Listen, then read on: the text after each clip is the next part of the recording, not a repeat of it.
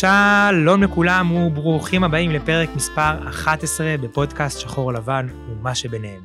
אני גיל בניסטי, יוצא החברה החרדית, ובשנים האחרונות יצאתי למסע בעולם שבו גדלתי. דרכו למדתי לגשר בין האדם שאני כיום ובין הילד בתוכי שעדיין נמצא שם. בכל פרק אני מראיין שתי דמויות, אחת מצידה השחור לבן של המפה, והשנייה מהגוונים שביניהם. היום נמצאים איתי כאן באולפן צמד מוזיקאים מוכשר במיוחד. דן מושייב, נגן טימפני ראשון בתזמורת הפילהרמונית הישראלית, מורה לכלי הקשה ומדריך כיתות אומן בארץ ובחו"ל, ולייקי גליק, נגנית ויולה, בעלת הרכב קאמרי בשם אנסמבל פינאלה, ומנגנת כפרילנסרית בתזמורת הפילהרמונית הישראלית. שלום, מה שלומכם? היי, מצוין. כיף להיות פה. שלום שלום. איזה כיף לארח אתכם, ברוכים הבאים. תודה רבה, אנחנו שמחים להיות פה, תודה. איזה כיף, אז בואו נתחיל. דן, ספר קצת על עצמך, איך אה, אדם חרדי עושה דרכו לקריירה מצליחה בטופ של עולם המוזיקה הקלאסית? אה, שאלה יפה. קודם כל הייתי אומר שזה הרבה סייעתא דשמיא, כי בלי זה באמת לא הייתי מצליח להגיע לאן שהגעתי. אבל אני אספר קצת את המקורות שלי. אני נולדתי באוזבקיסטן, אני עליתי לארץ אה, בשנת 1990, הייתי אז בן חמש. אבא שלי מוזיקאי, מתופף. אימא שלי היא מתמטיקאית, היא סיימה ברוסיה תואר שני באוניברסיטה. התגוררנו בשדרות הרבה שנים, והמוזיקה אצלנו הייתה דבר שבשגרה, תמיד כל הסעודות, כל הערבים הסתיימו בנגינה ביחד, במשפחתי. זאת אומרת, הצעצועים שלי היו כלי הקשה, לא היה לי משהו אחר חוץ ממוזיקה. בשלב מסוים אבא שלי שלח אותי ללמוד פסנתר, אותי ואת אחי הגדול, כי הוא התחנך ברוסיה ושם כל נגן חייב לדעת פסנתר, אז למדנו פסנתר. ואז הייתי, היה לי אסטמה כשהייתי קטן, ואבא שלי רצה לפתח לי את הריאות, אז שלח אותי לנגן קלרינט. אז בעצם עד גיל 14 ניגנתי קלרינט ופסנתר, וכלי הקשה היה הכי תחביב שיש בעולם. בשנת 99 באנו לתלמה ילין להיבחן, וניגנתי קלרינט והתקבלתי בקלרינט לתלמה ילין, ואז מירי זמיר, מנהלת המגמה והמנצח, שואלים אותי, תגיד, אתה גם מנגן כלי הקשה? אמרתי כן קצת אז אמרו טוב תנגן לנו קצת אז ניגנתי כמה קשקשתי מה שידעתי לקשקש. על כמה צעצועים כאלה. כן ואבא שלי כבר קיפל את הקסילופון עם אחי הגדול ש... אז לך תביא את הקסילופון באנו ניגנתי ואז אמרו שהתקבלת. אמרו לי גם וגם אבל מה הייתה הבעיה שניגענו אז אה, סימפוניה שהיו צריכים שני מתופפים בתזמורת ולא היו שני מתופפים אז אמרו אתה כבר תיכנס לנגן משולש ואחי הגדול ניגן כבר טימפני. אז בעצם אני התחלתי לנגן כלי הקשה בצורה מקצועית בגיל 14. הלכתי לאלון בור, הוא היה אז נגן ראשון בפילהרמונית, ומגיל 14 התחלתי ללמוד, בגיל 18 בעצם סיימתי את התיכון, וחודשיים לאחר מכן התקבלתי לפילהרמונית. אז הייתי בן 18 וחודש. אמ, רגע, שאני אעשה פה כזה לאחור. אז אני שומע פה תיכון, תלמה ילין, מוזיקאי מצטיין, איפה, איפה האדם החרדי פה בסיפור? אני לא, לא מכיר אנשים חרדים שלומדים בתלמה ילין. Uh, לא, לא, בוודאי שלא, לא הייתי חרדי, גם לא נולדתי חרדי, אנחנו בעצם נולדנו uh, מסורתיים, אפילו פחות ממסורתיים, היינו מציינים חגים על ידי uh, סעודה, מתחילים את ליל הסדר ומפסיקים אותו כמו רוב ה... מגיעים לשולחן עורך, פורשים. Uh, לא פורשים, פורשים לאוכל. uh, בעצם החזרה בתשובה שלי, התהליך התחיל עם זה ששני האחים שלי חזרו לפניי. האחי הגדול מרק, הוא חזר uh, בתשובה כשהייתי בן לקראת סוף התיכון שלי, והאחי הקטן חזר בתשובה כשהוא ירד עם ההורים שלי לחוץ לארץ לניו יורק, הוא היה אז בן 12. אני רק התחלתי לשמוע אז על יהדות וגיששתי פה ושם אבל החזרת תשובה לא, לא הושפעה מהם ישירות פשוט חזרתי בתשובה כי מה שנקרא מרוב כל היה לי ברוך השם הכל מוקדם בגשמי. גם עבודה מדהימה בגיל 18 וגם גר לבד במרכז תל אביב. וחיפשתי משהו uh, משהו רוחני יותר שאין לו איזושהי, איזשהו גבול שנגמר פה הנה הגעת ופה זה נגמר. והתחלתי לשמוע שיעורי תורה, הלכתי לשיעורי תורה. גם רציתי כמובן להתחתן, כבר הייתי בן 23, והפנו אותי לישיבת ערכים, פגשתי שם את הרב, והרב אמר, אתה רוצה להתחתן, תתחיל קודם כל ללמוד קצת, התחלנו ללמוד, ואחרי שנה כבר התחתנתי עם, אה, עם אשתי, עדן, היא מסמינר נווה ירושלים, בהר נוף, וזהו, ממש, מאז זה הכל היסטוריה, עכשיו. והנה אנחנו כאן. כן. וואו, מעניין, סיפור uh, מרתק. אייקי, אצלך הסיפור הוא קצת שונה, אפשר אפילו לומר די הפוך. את גדלת בחברה החרדית, אבל כיום מגדירה את עצמך כחילונית, או כמו שדן אמר, מהמגזר הכללי. מתי את התחלת את דרכך כמוזיקאית שמנגנת עם תזמורות uh, בכל uh, רחבי הארץ והעולם? כן, אז אני uh, באמת ממשפחה חבדית מירושלים, וגדלתי בתוך הקהילה החבדית, כמו שכל בית חבדי בירושלים, הייתי מהגן כל השנים בבית ספר חב"ד, שהוא באמת נחשב כחרדי בירושלים. מה שהיה קצת שונה זה שבאמת גדלתי בבית שההורים שלי שניהם אמריקאים מפילדלפיה ושניהם חזרו בתשובה. והם עלו לארץ לפני 35 שנה ולהם היה מאוד מאוד חשוב ש... אנחנו חמישה ילדים, משפחה קטנה בשביל החברה שלי. יחסית. ו... כן, יחסית קטנה. והיה להם חשוב שיהיה לנו מעבר למה שאנחנו לומדים בבית ספר, פשוט מהרקע שהם הגיעו. אז הם רצו שיהיה לנו מוזיקה ולקחתי שיעורי בלט והיה לנו שיעורי אקסטרה באנגלית והיה להם חשוב שיהיה לנו הרבה דברים אה, בנוסף.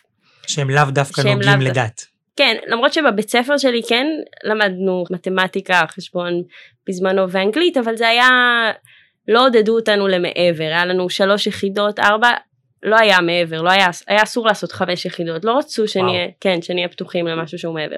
ולהורים שלי זה היה מאוד חשוב, אז זה לא מקובל בכלל בחברה שלנו, אבל כולנו ניגענו גם על פסנתר וגם על עוד כלי נגינה, נטו כתחביב, וכדי לפתוח את הראש וכדי לקבל עוד משהו שהוא באמת מעבר. למדנו בקונסרבטוריון בירושלים, שזה שוב היה מאוד מאוד לא מקובל, ומשהו שהסתרנו מהבית ספר, היה אסור שידעו שאני בקונסרבטוריון שהוא לא דתי ושאני בכלל נמצאת בחברה שהיא לא דתית. יהרג ובל יעבור כזה, מתחבאים. כן, הייתי מואפת, כאילו לא, לא להוציא שם רע, אבל היו מעיפים אותי מהבית ספר אם, אם היו יודעים את זה. והיה לנו שיעורי תיאוריה ושיעורי תזמורת, אבל זה היה נטו כתחביב, ההורים שלי ממש לא חשבו שאני אי פעם אקח את זה מעבר לחיים, לקריירה. אה, בתיכון אני באמת הלכתי לפילהרמונית הצעירה ושם התחלתי פחות קצת לשאול שאלות ופחות להתעניין והיה לי הרבה קשיים והרבה מחשבות. גם באותה תקופה ההורים שלי עברו לארצות הברית שאני חושבת שזה גם מאוד השפיע שפתאום הייתי לבד בארץ והתחלתי פשוט באמת לא להיות סגורה על מה אני חושבת ומה אני מאמינה ומה אני רוצה. אפשר להגיד ששם בעצם חל המפנה? כן, okay. אוקיי. לגמרי. תהליך שלקח הרבה שנים. תהליך כן. שאף פעם לא נגמר. גם עכשיו אני, כן, אני לא יודעת אפילו אם אני יכולה, אני מגדירה את עצמי כחילונית כי כאילו אני אוהבת אולי הגדרות, אבל אני לא יודעת באמת אם, אה, אם זה תהליך פשוט נורא נורא ארוך. אה, ובתיכון התחלתי ממש להיכנס לעולם המוזיקה אולי זה קצת הייתה איזה בריחה שלי מכל המחשבות והתהיות. התיכון עדיין היה תיכון חרדי. חבדי. חבדי ממש. ממש, כן. שוב, והכל היה ממש בסוד, כל מה שאני עושה אחרי הלימודים. Uh, כשסיימתי, כשהייתי לקראת סוף כיתה י"ב, להורים שלי היה ממש חשוב שאני אלך לסמינר. היה לנו על זה אין סוף ויכוחים ומריבות בכל השנה של י"ב, ו... לי, אני ממש רציתי ללכת לאקדמיה. הייתי מאוהבת במוזיקה. אמ, נראה לי עד עכשיו. כן, ועשינו מין הסכם כזה שתלכי לסמינר שמתחיל אה, לקראת כאילו איזה חודשיים לפני החגים ותעשי איזה חודשיים והם קיוו שהחודשיים האלה ישפיעו עליי ואז אני אמשיך אבל אמרו לי האקדמיה מתחילה אחרי החגים אז, אז בואי נראה תעשי חודשיים ונראה ועשיתי חודשיים, כאילו אמרו לי זאת תהיה בחירה שלך אם את תרצי ללכת לאקדמיה אבל uh, תעשי את החודשיים האלה בסמינר. תקופת ניסיון. כן, ועשיתי חודשיים והחלטתי שאני רוצה ללכת לאקדמיה ומאז uh, כן, אני חושבת שגם באקדמיה היו המון עליות וירידות מבחינה דתית עד שהגעתי לאיפה שאני היום, אבל... Uh, כמו שציינת מקודם זה תהליך שאף פעם לא, בדיוק, לא כן. נגמר. וואו, מעניין, איזה סיפורים מרתקים. אתם דומים אבל שונים, הפכים אבל אה, לא הפכים, זה ממש, אה, אתם משלימים אחד את השני. ואחרי ששמענו קצת על הסיפור האישי שלכם ועל תחילת דרככם כנגנים, מעניין אותי לדעת מה משך אתכם דווקא למוזיקה ולמוזיקה קלאסית בפרט. כאילו כן יש את המשפחה ואת אבא ואת אימא שהשפיעו על התהליך, אבל מה בער בך אישית להיות היום נגן טימפני, כאילו מה, איפה זה אהבה בלתי מוסברת, יש לך איזשהו סיפור מיוחד ששם הכל התחיל. כן, קשה לנתק את העבר המוזיקלי של המשפחה, כי מאז שאני זוכר את עצמי הייתי מתעורר בבוקר, אבא היה שם לנו, היה לנו, היו לנו שלושה תקליטים אה, של אוסף של נגני ג'אז שמנגנים, וזה חלחל, חלחל לאט לאט. מוזיקה קלאסית אה, אף פעם לא היה, כשהייתי קטן, לא היה my first choice, זה היה תמיד, אה, טוב אני שומע איזשהו משהו, אבל, אבל לא שמעתי יצירות גדולות. כשבאתי לתלמה ילין, בלית ברירה הייתי צריך להכין עכשיו יצירות גדולות שאני לא מכיר, זה סימפוניות של, סימפוניות של דבושק, סימפוניות של צ'ייקובסקי, וגם בפילהרמונית הצעירה, ופשוט התחלתי לפתוח פרטיטורות, לשמוע מוזיקה, וכמו שאומרים הוויסקי או בירה זה טעם נרכש כי זה לא באמת טעים אתה, אתה מתחיל לאהוב את זה אז גם ככה גם היה מוזיקה קלאסית בשבילי זה פשוט טעם נרכש. וואה שלא ישמעו את זה בפילהרמונית. לא לא אני לא אני אני נולדתי עם המוזיקת עולם תשאל אותי דן אתה לוקח נוסע עכשיו לאי בודד איזה מוזיקה אתה לוקח איתך. כנראה שזה לא יהיה מוזיקה קלאסית זה לא השפת אם שלי אבל עם השנים התחלתי ללמוד אותה להתחבר אליה לאהוב אותה. אני זוכר תמיד האחי הגדול היה צוחק עליי שבשלב מסוים כל כך אהבתי את זה ואהבתי יצירות מסוימות הייתי שומע את שיקובסקי רביעית כי ניגענו את זה בפילהרמונית הצעירה ואפילו הייתי הולך לישון עם זה. הפרק השלישי נגמר עם פיציקטו כזה של המיתרים. הפרק הרביעי מתחיל בבום כזה של מרוב שנה הייתי קופץ. תוך כדי שינה. כן אבל כן אז אה, בשבילי זה טעם נרכש שלמדתי לאהוב את זה מאוד. אף על פי שהיום אם אני צריך לשים בבית מוזיקה לא בטוח שזה יהיה מוזיקה קלאסית, זה יכול להיות uh, מוזיקה ברזילאית, מוזיקה אפריקאית, מוזיקה טורקית אפילו. אבל כן לפעמים אני שם לילדים איזה ואלסים של, uh, של uh, שופן, רחמנינוב, רבל, DBC לקטנה עכשיו נולדה לנו לפני כמה חודשים. מה זה טוב, מה זה טוב. תודה רבה. אז uh, מאוד מאוד רב גוני, שומעים הכל. וואו, מעניין. אצלך זה גם טעם נרכש לאיגי? האמת שאני חושבת שכן. אמ, כמו שאמרתי גדלתי עם כאילו בקונסרבטוריון אז שמענו בבית מוזיקה אבל זה היה יותר כדי לצרוך תרבות כי כאילו זה חשוב. אז היינו הולכים לקונצרטים מדי פעם ואהבתי את זה אבל אף פעם לא הייתי מקשיבה לזה לבד בעצמי. הייתי מקשיבה ל... כמו שדן אמר למוזיקת עולם לכל דבר אחר לא בהכרח למוזיקה קלאסית. כמו שאמרתי בתיכון ההורים שלי עברו לארצות הברית אז uh, בגיל 13 בזמנו אבא שלי היה נוסע הלוך חזור לעשות עסקים שם בפילדלפיה והיה שלוש שנים שהוא היה נוסע הלוך חזור שלושה שבועות שם שבוע פה ואחרי כמה שנים ההורים שלי החליטו שנעבור לשם והייתי שם בפילדלפיה שנה וממש שנאתי את זה אה, וכילדה עקשנית התעקשתי שאני ממש רוצה לחזור לארץ. אחרי שנה הם אה, הסכימו לי וכשחזרתי לפה אני חושבת שמאז התחילה האהבה שלי ואני לא יודעת אם זה בהכרח היה למוזיקה קלאסית, פשוט חזרתי לארץ וגרתי אצל uh, חברים של המשפחה, הייתי נורא נורא נורא ביישנית, uh, ועם כל הקושי שלי והביישנות בבית שם, פשוט הייתי הולכת ישר מהבית ספר לקונסרבטוריון, ופשוט נחשפתי לעולם שלם וכל החברים שלי פתאום הפכו להיות מוזיקאים וכמו שדן אמר זה היה טעם נרכש זה לאט לאט התחלתי להיכנס לזה והיה לי מלא מוטיבציה ולהתאמן מלא ועל הרסיטל סוף י"ב היה הדבר הכי חשוב ואני רוצה להיות הכי טובה ופשוט התחלתי איכשהו ממש להיכנס לזה. מעניין. אני זוכר כשהייתי קטן היה לנו אנקדוטה כזה שאבא שלי אומר לי דן תלך תתאמן לא מי אוהב להתאמן כשהוא קטן לא הייתי אומר אבא מה עשיתי זה היה כמו עונש בשבילי אז, אז אבל עם הזמן אתה מתחיל אה, באמת אה, עם הזמן אתה הולך להתאמן לבד כן לוקח כמה שנים אבל בסוף אתה מבין ש, שאתה באמת אה, אוהב את זה ואני חושב שאני ממש מוקיר תודה להורים שלי. ואני חושב שההורים יודעים לפעמים יותר טוב מה מה טוב לילדים אף על פי שעכשיו יגידו מה אתה עכשיו זה הילד יודע לא לא אבא ואימא כמובן רוצים את טובתו של הילד בסופו של יום. לחלוטין. אז כן, בהזדמנות זאת אני מכיר. תודה להורים שלי. אני גם מכיר תודה להורים שלי, אני אנצל את המיקרופון ואני אגיד תודה להורים שלי, למרות ששוב, אני לא הולך בדרכם, אבל אני מכיר תודה על הדרך שגידלתם אותי, ועל הדברים שנתתם לי, וגם על הדברים שלא נתתם לי. אז uh, בזכותך אני מודה להם. ולייקי את גם, חוץ מלנגן בתזמורות, את גם uh, מתנדבת בעמותה. אז אני עובדת בעמותה, כן, אז בשש שנים האחרונות, עד הקיץ האחרון גרתי בניו יורק, אה, נסעתי לשם, עשיתי תואר שני ודיפלומה בג'וליארד, ובשנתיים האחרונות שהייתי בניו יורק התחלתי לעבוד בעמותה שמנגישה מוזיקה קלאסית. איך היא נקראת? Project Music Heals Us. אוקיי. Okay. והיא מנגישה מוזיקה לקהלים שלא יכולים להגיע לאולם, לאולם הקונצרטים.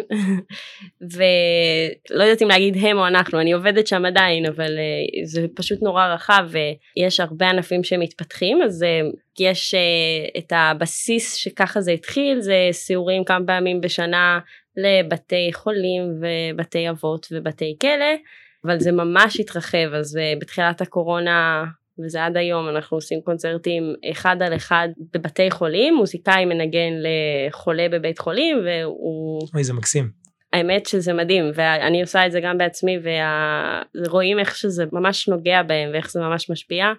יש עוד אה, איזשהו ענף של אה, אנחנו מפתחים קורס דיגיטלי קרדיט כאילו אה, של קולג' לבתי כלא בארצות הברית שהם קונים את זה מאיתנו על כל הרביעיות של בטהובן. אמ, אז אני כחלק מזה התחלתי את זה כשהייתי שם זה היה שניגנתי ובאמת גם הייתי קשורה זה אנחנו צוות של ארבעה אנשים אז הייתי קשורה בהכל בכל האדמיניסטרציה של זה בלבחור את הנגנים שלפעמים זו אני מנגנת לפעמים אנשים אחרים ובאמת כחלק מזה זה גם ללמד את המורים בקונסרבטוריון בקניה. אה, יש להם שם קונסרבטוריון אבל המורים בעצמם מנגנים שלוש, ארבע, חמש שנים, אז אני מלמדת אותם בזום. דרך הזום. כן, אני מתה עליהם. אנשים מקניה, כן. וואו. זה ממש ממש כיף, כן, הם uh, כאילו חלקם יותר גדולים ממני ומוזיקאים לכל דבר בקניה, יש לי תלמיד בן 31 שהוא מנגן בנשיונל קניה סימפוני והוא יש לו איזה 27 תלמידים אני חושבת אבל הוא מנגן ארבע שנים אז הוא מנגן כמו שמישהו מנגן ארבע שנים. לקהל מאזינים שלנו ארבע שנים בעולם המוזיקה הקלאסית זה בערך להיות תינוק בדיוק. אם לא אפילו אם יש אה, משהו קדום יותר עובר כן. בעברית אז עובר כזה. כן זה, זה ממש הם הכי סקרנים ורוצים ללמוד ואוהבים לספר לי סתם על החיים שלהם ובאמת גם כמוזיקאים מתייעצים איתם על התלמידים שלהם אני עושה להם סטודיו קלאסים אה, כאילו שזה כולם ביחד אנחנו עושים שיעורים משותפים גם על איך ללמד, איך להיות מוזיקאי, אבל זה עולם שאני לא מכירה וזה ממש כיף. ו... וואו. כן. איזה עבודה ברוכה הייתי אומר. אני נדהם פה. דרך אגב, אבל כדי לא לזלזל בארבע שנים. לא, לא מזלזל, לא, לא, אני פשוט, כי כולכם פה עם עשרות שנים כן, של, כן, של ניסיון. כן, אנקדוטה, אני, אני התחלתי עם המורה שלי, עם אלון, מגיל 14, ממש שלמים, חצאים, רבעים, שמיניות, ובגיל 18 זה כבר כאילו, לא שאני, עוד פעם אמרתי לך בתחילת הזה, באמת סייעתא דשמיא, אבל בפרק זמן קצר אפשר, אפשר להשיג באמת דברים, כאילו ככה זה גם יכול לדרבן הרבה תלמידים, של מה עכשיו אני כבר בן 20 ואיך אני, איך אני, אתה יכול, תאמין בעצמך ותתאמן עם, עם הראש בחוכמה ותגיע. אז כל השנה counts כמו שאומרים. וואו. ממש יש כזה גם משפט uh, של האדמו"ר מחב"ד, יגעת ומצאת תאמין, וצריך uh, לבוא ולעבוד קשה ולהגיע למקומות האלה. ואם כבר אנחנו מזכירים את האדמו"ר מחב"ד ובאמת כזה פסוקים, מעניין אותי לדעת דן איך אתה מסתדר עם uh, ענייני הכשרות ביעדים שאתה טס עליהם עם התזמורת, אתם uh, יוצאים uh, כל שנה למקום אחר בעולם, ועד כמה שבדקתי אין בית חב"ד בכל מקום.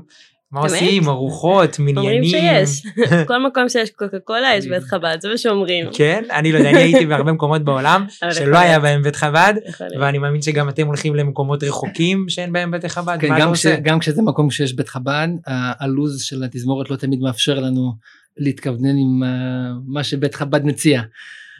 אה, גם כי זה יכול להיות אם אתה נגיד בסין ואתה יש לך כמה שעות באיזושהי נגיד בבייג'ין והבית חב"ד זה עכשיו איזה בצד השני. בצד השני של העיר זה לא לקחת אה, מונית ולהגיע זה יכול להיות כמה שעות בכבישים אבל אה, אפשר לחלק את זה לפרקים אצלי כי אני זוכר את הסיור הראשון שטסתי עם הפילהרמונית הצעירה ב-99 לסין לקחתי תיק מלא מנות חמות עוד לא הייתי דתי אבל זה היה מנות חמות כאלה שלא הכי בריאות ו- שלא. עשיתי כן אז הייתי בן 14. כשהתקבלתי לתזמורת היינו נוסעים לסיורים ארוכים בדרום אמריקה אז הייתי נוסע עם שתי מזוודות מזוודה אחת שלמה של אוכל ועם מזוודה אחת אה, של בגדים ועם השנים זה מצטמצם ומצטמצם לא בגלל שאני אוכל פחות או פשוט אני אני מבין שיש הרבה דברים קודם כל שאפשר לאכול שאתה לא חייב הכשר. למשל היום אני טס יש לי פלטה חשמלית יש לי מחבת לפני כל שבת אני הולך ל, ל, לסופר ל- לחנות קונה מצרכים. נתח סלמון טרי עושה לי סלמון קטניות לא צריכים הכשר רק צריך לבדוק שאין שם דברים פירות וירקות לא צריכים הכשר אתה פשוט יכול לאכול טוב ובריא בלי שום בלי שום דאגה לא צריך לסחוב הכל. הבעיה מתחילה קצת עם לחם לא בכל מקום יש לך לחם כשר לשבתות. אז uh, גם שם מצאנו כמה פתרונות יש טורטיות יש uh, שם באמת אני באמת נעזר מבית חב"ד מזמין מבעוד מועד מחכה לי במלון. הרבה פעמים אחרי קונצרטים היהודים שנמצאים בקהל מתעניינים איך אתה עושה שבת כמה כמה דתיים אתם. הרבה פעמים קרה לי אני יותר מעשר ודאי שאנשים פשוט באו הזמינו אותך. טובים לא שלחו לנו ארגזים של אוכל וואו. ל- לחדרים שלנו במלון בלי וואו. שאני מכיר אותם אוכל כשר פשוט מה איזושהי ערבות כזאת של אה, של הנה אתה פה בטח אין לך כל מסעדה שנייה היא לא בדיוק בשבילך פשוט הרבה פעמים הגענו וחיכו לנו חיכה לנו ארגז מלא מטעמים. ולפעמים גם יש דברים פחות נעימים למשל אני זוכר טיסה האחרונה שטסתי לבוגוטה לקולומביה היה לי מזוודה קטנה של אוכל ואני חייב טחינה אני אוהב טחינה כל שבת אצלנו אין סעודה בלי טחינה. כמוני כמוך. ואני לוקח טחינה בבקבוק של חצי ליטר בקבוק כזה שנסגר בדרך כלל הפייה עם, עם הברגה. משום מה לקחתי פייה שזה לא הברגה עם כזה פקק נפתח ואני מגיע ואני רואה שכל המזוודה של האוכל מלאה בטחינה. עכשיו איך תשטוף טחינה מה עם מים יהיה לך טחינה. לקח לי מלא שעות רק לשטוף את זה. Uh, הרבה פעמים אנחנו טסים כש- כשטסים לדרום אמריקה יש מדינות שלא מסכימות להכניס אוכל ואני זוכר הרבה חברים שלי תפסו אחד עם תפוח נתנו לו קנס אחד עם, uh, עם איזה מעדן שהעביר אני מעביר איכשהו מזוודה שלמה בסייעתא דשמיא אף אחד אף פעם לא אמר לי שמע אתה לא יכול להכניס את הדבר הזה תמיד אני אומר שמע I'm Jewish אני חייב כשר אני חייב זה הוא איכשהו מרחם עליי מכניס אותי זה גם. uh, סייעתא דשמיא. כן, אבל הם ברור שמסתדרים, עוד לא נשארתי רעב. אוקיי. הפוך, הרבה מתארחים אצלנו, אצלי בחדר בשבת ונהנים. כולם כזה איפה יש אוכל באים לדן כן. לחדר. אה, ועוד דבר קטן, פעם היינו ב- בארמניה, או טסנו מאיפשהו לארמניה, וכל התזמורת חטפה קלקול קיבה. רוב התזמורת. והיה לנו את הרופא שלנו, והוא לא ידע אם זה מהאוכל שאכלו בחוץ, לא אכלו בחוץ. אז אתה היית הרופא כבר כמה פעמים, גם בהודו התקשר אליי, וגם ב- ב- כשנסענו לארמניה, הוא דן אתה בריא? אמרתי כן, אמרתי, זה האוכל." מה האוכל שאכלו פה בחוץ. גדול הציל אותך. כן, ועניינים של אה, תפילה מן הסתם כזה תפילות יחיד לרוב. בוודאי, בוודאי, זאת אומרת אם אני מצליח, אם זה ארגנטינה, בואנוס איירס, אז אני יודע שיש שם מסעדה כשרה, ליד המסעדה כשרה יש שם אה, קהילה. גדולה, אז אני מתפלל ב- בקהילה, בבית כנסת, בלוצרן יש שם קהילה, שכך ממש אה, מתמעטת. בכל מקום שאני יודע שיש קהילה, אני משתדל להתפלל במניין, ואם לא יוצא, אז מתפללים ביחיד. כן. מניין זה בהידור בסופו של יום, כאילו, מאוד מאוד חשוב. אבל כשאין, אז uh, מתפללים ביחידות. יפה יפה ממש אה, לעשות מהלימון אה, לימונדה או מהטחינה עוד טחינה. כן. אם אנחנו כבר מתעסקים בעניינים של תזמורת אה, מעניין אותי לדעת איך זה מרגיש להיות חלק מתזמורת שפועלת אה, תחת שרביט של אדם אחד שהוא לא אתם. האם אתם אה, מוצאים מקום לביטוי עצמי ואישי במערכת אה, כל כך אה, גדולה ומלאת פרטים? Um, האמת שאולי זו שאלה שיותר מתאימה לדן, כי אני מנגנת הרבה עם הפילהרמונית, אבל תזמורת זה לא הדבר העיקרי בחיים שלי, אני בעיקר עושה מוזיקה קאמרית, אז אני לא יודעת אם אני יכולה לענות על זה. כשאני מנגנת עם הפילהרמונית, אני ממש נהנית. אני לא יודעת אם אני יכולה להגיד שאני מרגישה ביטוי אישי, אבל אה, זה גם שונה כלי קשת וכלי הקשה. איך אתה מרגיש דן? כן, אני, אני גם חושב על, ה, על החלוקה הזאת, כי נגיד אם אני מסיים קונצרט ואני מגיע לאיזשהו כנר ואני אומר לו בראבו, ניגנת מדהים, הוא יצחק, הוא יכול להיעלב. כאילו מה, אתה, אתה עושה צחוק ממני? אתה שמעת בכלל מה ניגנתי? אבל כאילו אתה יכול להחמיא לקבוצה, או אלא אם כן יש איזשהו משהו נקודתי שהוא ניגן סולו. במקרה שלי, בתפקיד שלי, אני חושב שאני uh, היד ימינו של המנצח, זאת אומרת אם המנצח רוצה לצורך העניין להאיט את התזמורת, אני אקבע כמה הוא יאיט, אני אקבע כמה עוצמה בקרשנדו אני אעשה לתזמורת, ואם אני לא אאיט כמו שהוא רוצה, יכול להיות שהתזמורת תתפרק, או שאם המנצח מתבלבל באיזה פולחן האביב או יצירה קשה, ואני מחזיק את התזמורת אז אנשים ילכו איתי ולא עם המנצח כי בסופו של יום המנצח doesn't produce uh, uh, לא מפיק שום סאונד uh, הוא עושה תנועה למעלה למטה בזה זה נגמר. אנחנו הנגנים שאנחנו מקבלים את ההשראה כמובן אנחנו חייבים לנצח אבל בסופו של יום מה שאנחנו עושים זה הקובע.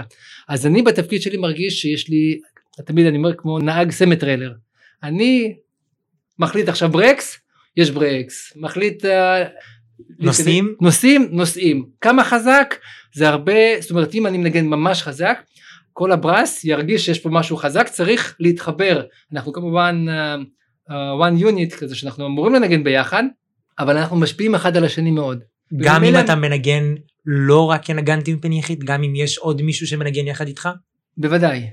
ומה שאנחנו עושים המנצח כאילו מקבל את מה שאנחנו עושים ועם זה הוא ממשיך הלאה המנצח צריך את מה שאנחנו עושים בשביל כמובן הוא צריך נגנים נגנים uh, uh, טובים ש, שיבואו עם טעם טוב ויעשו לו מה שבא להם אליה הוא משרה עלינו את האינספיריישן שלו ואנחנו מחזירים לו בחזרה וככה זה okay. אוקיי. give and take כזה עם ה... לפחות בפוזיציה שלי. עבודת צוות. מאוד, אומר, בלי מאוד, זה מאוד, מאוד. אם אפשר. אני לא מסתכל על המנצח הוא מאבד ביטחון. זאת אומרת אם יש איזשהו שינוי משקלים או איזשהו משהו שהוא חייב ופתאום אני לא מסתכל עליו אני קבור בתווים הוא, הוא יחסיר פעימה. וואו. הוא יחסיר פעימה ככה אני לפעמים מרגיש. מעניין. וכשיש טימפניסט שהוא, שהוא יציב חזק נגנים גם מרגישים שיש פה על מי לסמוך. במיוחד כשיש מנצחים שהם לא כל כך ברורים. את מסכימה איתו? כן, חד משמעית. בתור אה, אדם שמנגן אה, בתוך, גם שאת בתזמורת, את לא יחידה, יש עוד אה, ממש חמש או שש אנשים שמנגנים על ויולה יחד איתך. כן, בדרך כלל עשר, עשר, אפילו יותר. משהו כזה, כן, בסקציה, אז אני חלק מקבוצה. מעניין, מעניין מאוד מה שאמרתם. אם כבר אנחנו מדברים על כלים, כלי שלך, כלי שלך, אם הייתי מחזיר אתכם לילדות, עדיין הייתם בוחרים בכלי שלכם, או שהייתם מחשבים מסלול מחדש, והייתם אומרים, לא, אני רוצה להיות על פסנתר, או אני רוצה להיות על קונטרבאס, לא יודע, כל אחד ולאיפה ש... אמ, כן, אני חושבת שהייתי בוחרת את הכלי שלי. התחלתי האמת בכינור, לא בוויולה, זה פחות נפוץ להתחיל בוויולה. אמ, הייתי בוחרת באיזשהו כלי קשת.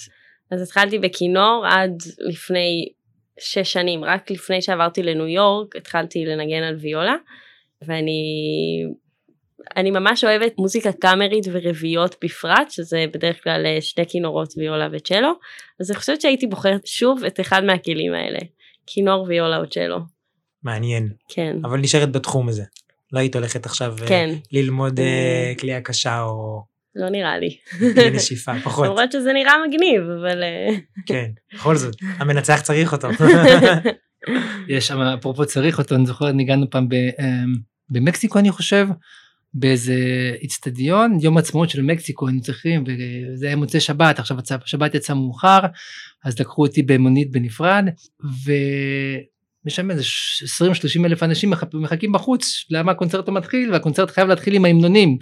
ואי אפשר היה להתחיל את ההמנונים בלי שאני מגיע. כבר כל התזמורת על הבמה מריצים אותי מהמונית תבוא איך שאני מגיע. זובין כבר ממש בכניסה לבמה. אני נכנס זובין נכנס ומתחילים ישר עם טרמולו ודבר שני אפרופו צריך אותך לפעמים יש לנו קונצרטים בשבע, ואני גר ממש קרוב להיכל התרבות, חמש דקות הליכה. זה היה בפסטיבל של פרישה של זובין, היה לנו קונצרט עם גיל שחם שהיה צריך לנגן קונצרטו של ברמס, וגם פותחים עם התקווה.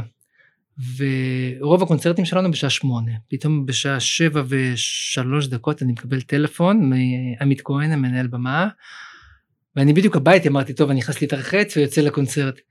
ועמית אמר לי דן איפה אתה?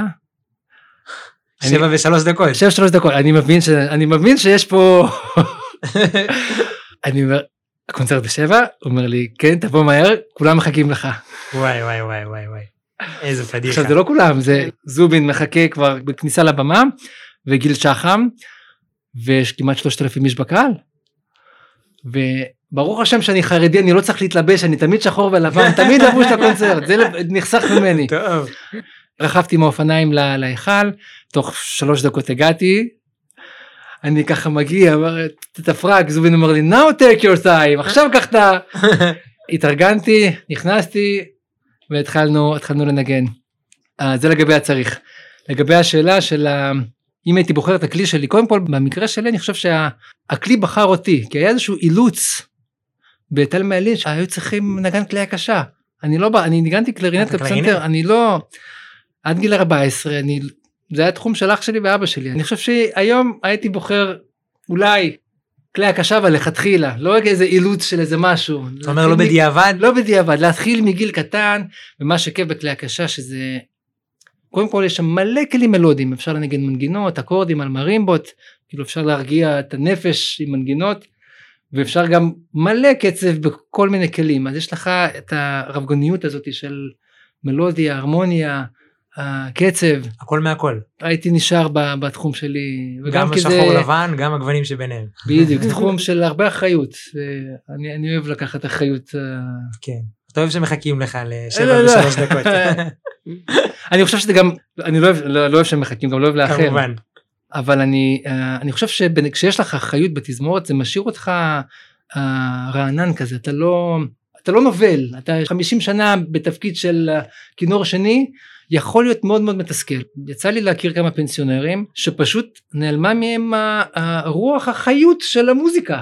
למה? כי מגיע עוד פעם בטהובן חמישית ועוד פעם שוברט ועוד פעם מאלר. כבר ניגנת את זה. אין לו איזשהו הבעה שעכשיו אני אעשה פה איזה פסאז' מיוחד. אני אנגן אותו כל כך נקי בסדר ניגנת נקי זה אבל בתחום שלנו שמע אתה לבד אם לא נכנסת חסר במוזיקה את מה שאתה פספסת אף על פי שיש לך מכה אחת ופספסת אותה זה 100% כישלון. אצל הכינורות אין את הפריבילגיה הזאת אז פספסת אז יש לך עוד 7,000 צלילים להשלים אז כן אני הייתי נשאר ב, ב, בתחום שלי בתחום שלך אבל כן. מלכתחילה. כן כן וואו. ואם אנחנו כבר בילדות אני רוצה לשאול את השאלה הזאת בפן העולם שבאתם ממנו. הייתם בוחרים בעולם אחר? זאת אומרת לייקי את היית היום במבט לאחור היית בוחרת להיות בת למשפחה חילונית או מהמגזר הכללי או אתה דן היית בוחר להיוולד כחרדי כבר מלכתחילה? אה, ממש לא. הייתי לגמרי בוחרת אה, לגדול במשפחה, במשפחה שלי, במשפחה חב"דית חרדית. אני חושבת שקיבלתי מזה המון וזה עדיין חלק מאוד מאוד גדול שלי, ש, שכמו שאתה אמרת בהתחלה, הילד שלך זה לגמרי איך שאני מרגישה ואני לא הייתי מוותרת על זה. ויותר מזה אני חושבת שזה משהו ש... אני כל הזמן חושבת עליו, על העתיד, כאילו, אני הרבה פעמים שמה את זה בצד ואומרת, טוב, הכל טוב, אל תחשבי על זה עדיין, אבל על העתיד, למשפחה שתהיה לי, אני, זה משהו שמטריד אותי, ש... אוקיי, כרגע אני באמת מגדירה את עצמי כחילונית, וחיה חיים חילוניים לכל דבר, אבל איך הילדים שלי יגדלו בלי כל הרקע הזה שאני קיבלתי, כי הייתי רוצה שהם יבחרו את, ה... את הלהיות אה, דתי או לא, אבל כאילו אני קיבלתי כל כך הרבה מזה שהייתי בבית חבדי אז אה, לא לא הייתי בוחרת אחרת חד משמעית. וואו מעניין אני מסכים איתך אני גם לא הייתי בוחר אחרת. דן אתה היית בוחר אחרת? אם הייתי בוחר היום להיוולד חרדי כמעט ב-100% לא הייתי מגיע בתחום שלי להיות איפה שאני היום. כאילו אני לא מכיר חרדי שמנגן אה, בתפקיד מפתח באחת התזמורות הטובות בעולם בוא נשים את הדברים על השולחן לא מכיר לגמרי. אז כמעט בטוח שלא הייתי מגיע לשם אבל עדיין אני מאמין היום ב- בכל ליבי שלימוד התורה בשבילי זה הערך העליון יותר ממוזיקה אה, כיום. כן, כן. פשוט מה לעשות, אה, כמו שאומרים, איפשי, אני לא יכול היום לשבת 12 שעות בכולל, ללמוד שלושה, לא גדלתי על זה, אני לא, אין לי את. אין לי את. את היכולות. אה, מצד שני, להיוולד חילוני, מי אמר לי שיהיה לי את הכוחות להגיע לתובנה שאני רוצה לחזור בתשובה ולהגיע למקום שאני נמצא בו. אז זו שאלה קצת tricky, יש גם איזשהו חז"ל ש... שאומר ש... אתה בטח מכיר כשתינוק לפני שהוא מגיע לעולם אז מראים לו את כל המסלול חיים שלו והתינוק בוחר אומר אני רוצה את האבא הזה ואני רוצה את האימא הזאת. זאת אומרת התינוק בחר לו את האבא והאימא והוא יודע בדיוק איפה הוא צריך לגדול. זאת אומרת זה שנולדתי איפה שנולדתי להורים האלה ספציפיים ככה צריך היה להיות. זה הדבר הכי טוב שיכול להיות עלי אדמות בשבילי. כמובן המסלול שעברתי זה עשה את מי שאני. עכשיו אתה שואל מה קורה עם כל ה... לצורך העניין העבירות שהאדם עשה אני אומר נכון העבירות האלה הביאו אותי לאיפה שנמצא היום לתובנה שלי של, של איפה שהיום. אני מתחרט עליהם אני לא מתחרט על שום דבר שקרה לי בחיים שלי. כי לולא הדברים האלה לא הייתי מגיע. אבל אני כן מתחרט מצד שני כי אני חושב שזה דבר לא נכון. בן אדם לצורך העניין כל התיכון שלו בילה במסיבות. אם הוא לא היה מבלה במסיבות הוא כנראה לא היה חוזר בתשובה. אבל להגיד הייתי במסיבות זה מצוין זה גם לא נכון אז אני חושב שאין לי תשובה חד משמעית אם הייתי רוצה להיוולד עכשיו חילוני או להיוולד חרדי כי כי מה שתגיד זה עדיין אה, כן. לא זה ולא זה. לא זה לא אני ברוך השם שאין לי את הבחירה הזאתי לפחות כשאני גדול אולי כשאני תינוק נשמה אז כן אבל uh, אני חושב שהמסלול הזה שאנחנו עושים זה המסלול שבונה אותנו למי שאנחנו היום זאת אומרת אני לא מתחרט אני מתחרט על מה שעשיתי שלא כל כך טוב אבל בזכות זה זה מה שצריך שאני, היה כן. לקרות ו- וזה מה שקרה. כן נהדר. אז אה, שניכם שלמים עם העבר שלכם וזה יפה ואני מאחל את זה לכולנו. ורציתי להעביר את תפקיד המראיין אליכם. אם יש איזו שאלה שאתם רוצים לשאול אחד את השנייה שמסקרנת אתכם או אותי. אז יש לי שאלה ל- לאחד מכם או לשניכם אני חזרתי בתשובה כשהיה לי טוב זאת אומרת הגעתי למצב של פרנסה טובה ודירה ו- וטוב לי וחיפשתי את האקסטרה. האם יש כשיוצאים לצד הכללי כן מרוב טוב יש מציאות כזאת שחייב לעבור איזשהו משבר איזשהו uh, uh, משהו שלא נוח לי במשפחה ואני מחפש משהו אחר. שאלה. מצוינת. אני, כן. אני כאילו, וואו, אני גם מאמין שגם לייקי מעניינת בראשה פה. אני, אני אגיד על עצמי, אני לא יכול להגיד על כל עולם היציאה בשאלה. זה מגוון מאוד, יש אנשים שאולי כן יצאו מטוב, אני אישית לא, אני אישית יצאתי כי עברתי משברים בעולם החרדי בגיל, בגיל העשרה, ולכן בחרתי לעזוב, אולי לייקי תשבור את כן, הסטיגמה. אני, אני, לא, אני חושבת כמוך. יכול להיות שהייתי עוברת, אה, אולי כל אחד עובר משברים בגיל הזה, ואני בחרתי בגלל התנאים שהייתי בהם, שההורים שלי היו בחו"ל, והייתי בתוך החברה של המוזיקה, שזה מאוד השפיע עליי, בטוח שזה מאוד השפיע עליי. אה, אבל זה לא הגיע מ... אה, הכל טוב לי, היו לי הרבה מחשבות כזה בלי סוף, ותהיות, וזה לא היה כזה, אה, הכל מעולה, אז... אז בוא נעשה את זה יותר מעולה. כן. אני מכיר הרבה חברים שחזרו בתשובה באמת כי אחד ההורים נפטר או לא עלינו, קרה איזה לא משבר. משהו והתמונות המפורסמות החבר'ה יושבים על ספסל הנאשמים ישר איזה כיפה על הראש אה, זה לא עושה אותם צדיקים בכלל זה סתם איזה אבל אה, בחברה שלנו יש את החבר'ה שבאמת יש משבר קשה חולים תפילות סגולות ויש את החבר'ה שבאמת מרגישים שהכל בסדר אף אחד לא מת כולם כולם בריאים אני פשוט רוצה את עוד. ה... משהו תוספת אז אני יכול להגיד שזה מן הסתם קורה גם בצד ההפוך, אבל שנינו פה לא כאלה, גם אני, גם, גם לייקי, אני חוויתי משברים ומן הסתם גם את, אבל um, היום, היום אני במקום טוב, אני מעיד על עצמי במקום מאוד טוב, גם אני, כן. איזה כיף. לייקי, אה, אז יש לי שאלה אליך, אה, מה הקשר שלך לעולם המוזיקה או למוזיקה הקלאסית בפרט? וואו. אז uh, נשים את הדברים על השולחן כמו שאמרת מקודם. אין לי שום קשר לעולם המוזיקה גם בכלל וגם למוזיקה קלאסית עוד יותר.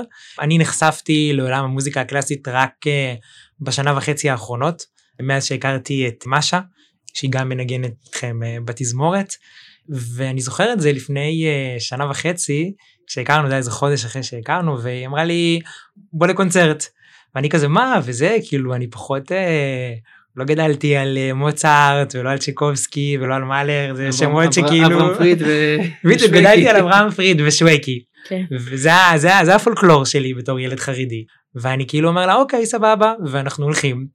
אני זוכר הולכים על, אה, על השדרה ומגיעים להיכל. והיא כזה מכניסה אותי מהדלת מהכניסת אה, אומנים שלכם. פתאום אני מקבל פלשבק.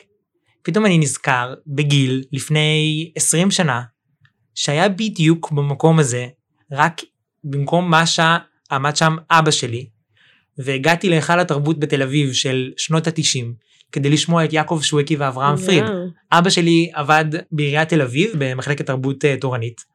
והוא בעצם עשה מופעים לקהל החרדי בתל אביב יש המון קהל אני חרדי. סתם זרקתי את השמות האלה. לא אני בטוח שסתם זרק את השמות האלה אבל אני באמת הלכתי להיכל התרבות לבית של התזמורת היום עם אבא שלי לפני 20 שנה כדי לשמוע את אברהם פריד ואת יעקב שווקי שעליהם גדלתי. ופתאום 20 שנה לאחר מכן בת הזוג שלי לוקחת אותי לקונצרט של הפילהרמונית. ומאז בעצם אני מגיע אני לא אגיד כל שבוע זה קצת יומרני מדי אבל אני כן מגיע מדי פעם לשמוע אה, קונצרטים ואני נהנה אה, גם לשמוע אותך גם לשמוע אותך וגם כמובן לשמוע את משה. ותודה לכם על זה זה באמת אה, פתח לי עולם שלם. אה, לפעמים אני אפילו שם בבית מדי פעם אה, סימפוניות פעם באלף שנה אבל אה, זה ממש חלק מהעולם שלי כיום וזה עולם מרתק עולם אינסופי. ולסיכום אה, רציתי לשאול אתכם מה העצה או הטיפ שיש לכם לילד או ילדה שרוצים להיות מוזיקאים מוזיקאים קלאסיים וחולמים יום אחד לנגן על הבמות הכי גדולות בעולם מאיפה מתחילים. כן, יש לי, יש לי איזה טיפ, רק אנקדוטה קטנה, קודם כל שיהיה לו משהו אחר בצד, אבל זה, אבל זה, זה התחדד לי הרבה בשנים האחרונות, שאנחנו נקלענו לסיטואציה שאנחנו יושבים בבית, והרגשנו שבאמת אף אחד לא צריך אותנו, כשיש איזשהו דוחק קטן. אה, כמעט שלוש שנים ישבנו ולא לא צריכים תרבות. ולצורך העניין פנצ'ריה וחייבים גם אם אין לך כסף אתה צריך להחליף את הגלגל. ובן אדם עכשיו משפץ בית הוא חייב מעצב נכון הוא לא יעצב בלי מעצב. או צלם לחתונה זה דברים שחייבים אבל מוזיקה תמיד או כל, כל שאר התחום בתרבות תמיד קצת נדחק לפינה אז אני תמיד אומר היום לתלמידים שלי פעם לא הייתי אומר את זה. טוב שיהיה לך עוד איזשהו תחום עניין שמעניין אותך שאתה אוהב אותו. כמו שאומרים חז"ל חייב אביו ללמדו את בנו אומנות אומנות. קלה שיוכל להתפרנס. אז פעם באמת היה מוזיקה לוקח כינור באמת היום זה כבר לא כל כך פשוט. מה גם שלפעמים יוצא לי לשבת בהרבה אה, אודיציות אצלנו בפילהרמונית אנשים מגיעים לפיינלס לשלב הסופי ושניהם מנגנים מדהים. ואחד שהתאמן מלא הולך הביתה והשני שהתאמן כמוהו הוא אולי גם אפילו פחות ממנו מתקבל. השני שהתאמן מלא יכול להיות שכבר לא יהיה לו עבודה כי הוא מבוגר אני לא יודע מה וכל השנים האלה הולכות לכרוע לטמיון אז אני כן מציע יש לי היום אה, תלמידים שאחד מהם הוא עוסק בעיצוב בשעות הפנאי אחד הוא בכלל שופט כדורגל אבל לא ידעתי שיש תחביבים כאלה אבל כן. וכשצריך אתה יודע בסופו של יום אנחנו צריכים להביא לחם וחלב למשפחה. אז זה הדבר ה- ה- אולי אנקדוטה קטנה אבל אפרופו מה שדיברנו עם הארבע שנים אולי טיפ קטן לאימון. יש איזשהו מחקר שאומר שבשביל להתקבל לתזמורת מקצועית צריך קילומטראז' של עשרת אלפים שעות שמעתם על זה? אני שמעתי על זה בכל תחום שכדי להיות מקצוען בתחום שלך אתה צריך עשרת אלפים אז שעות. כנראה זה, זה מה שאתה אומר. אני מה זה מעולם אני לא, לא חשבתי כך אני אמרתי שאפשר להגיע לערך של עשרת אלפים שעות בפחות זמן. יש כנר ממש מפורסם הנפטר היהודי נתן מילשטיין הוא שאל את המורה שלו כמה זמן צריך להתאמן ביום אז המורה אמר לו עם ארבע אצבעות אתה צריך להתאמן יום שלם. עם הראש אתה צריך להתאמן שעתיים. כן, זה ש- שאלה איך מתאמנים. אז אני אומר תתאמן פחות אבל כשהראש צלול בשעות שהראש צלול אל תתאמן בסוף היום כי זה כבר לא לא בטוח שזה יועיל. יאשה חפץ אמר ש... גם כנר היהודי הוא אומר לפעמים להתאמן יותר מדי מזיק באותה מידה כמו לא להתאמן. להתאמן. פחות מדי. הוא תמיד אמר תתאמן שלוש שעות ארבע שעות לפעמים אם אתה מתאמן יותר מדי סימן שאתה לא מתאמן נכון ומשהו אה, אישי שלי יום מנוחה אחד בשבוע ואני לא רומז פה על איזשהו יום ספציפי אבל זה אני חושב חשוב uh, to digest uh, לעכל להקל. את מה שהתאמנת כל השבוע לפי דעתי זה חשוב וזה יתרום את, ה, את הערך המוסף ל, לרוטינה של האימונים. שבת ויהי נפש. אתה אמרת. מה איתך לייקי? מה הטיפ זהב שלך? אני רוצה טיפים, אולי אחר כך אני אקח מדן. סתם, אמ, אני חושבת שזה משהו שאולי כזה קצת יותר, אולי גם קיצ'י וחדשני כזה בעולם שלנו היום, אבל מעבר לאימון ולהיות בחדר אימון ולהתאמן ולהתאמן, אני חושבת שמשהו שהדגישו לי בשנים שלי בניו יורק, זה עד כמה חשוב אולי באותה מידה כל המעבר שזה להיות מקצועי ולהיות טוב עם אנשים ולעשות קשרים ולהיות חברותי ולפתוח את הראש ללא רק להיות בתוך חדר אימון ולנגן כי בסוף אנשים רוצים לעבוד עם מי שכיף להם ומי שיגיע בזמן ויעשה עבודה טובה ונחמדה. אני לא יודעת אולי זה קצת אה, כאילו אני חושבת שפעם זה באמת היה להתקבל לתזמורת ויש לך ג'וב ועכשיו יש באמת את העניין הזה של השיווק והמיתוג שהוא גם מגיע למוזיקה הקלאסית אז לדבר בקונצרטים משהו שאני אישית תמיד שנאתי אבל הכריחו אותי לעשות נראה לי לפתוח את הראש ללא רק האימון שאני עושה ועשיתי כל החיים בלי סוף אלא המעבר. גם המעבר. כן. מהמם. אז um, לסיכום זה לא באמת משנה לאיזה צד של המפה הגעת ולאיזה אתה משתייך כיום, ישנן אהבות ותשוקות משותפות לכולם, ואהבה למוזיקה היא אוניברסלית, חוצה מגזרים ועולמות, ובסופו של יום למרות השוני החיצוני, בפנים, בתוכנו, אנחנו דומים אחד לשנייה בכל כך הרבה תחומים ורבדים. זהו זה להיום, אני רוצה להודות למרואיינים לייקי ודן שחלקו איתנו את הסיפור האישי והדרך המקצועית שלהם, ולמאזינים והמאזינות שהקשיבו לו. תודה רבה למגיע רוזנבלט, הטכנאית והעורכת הראשית. אני הייתי גיל בניסטי, ניפגש בפרק הבא.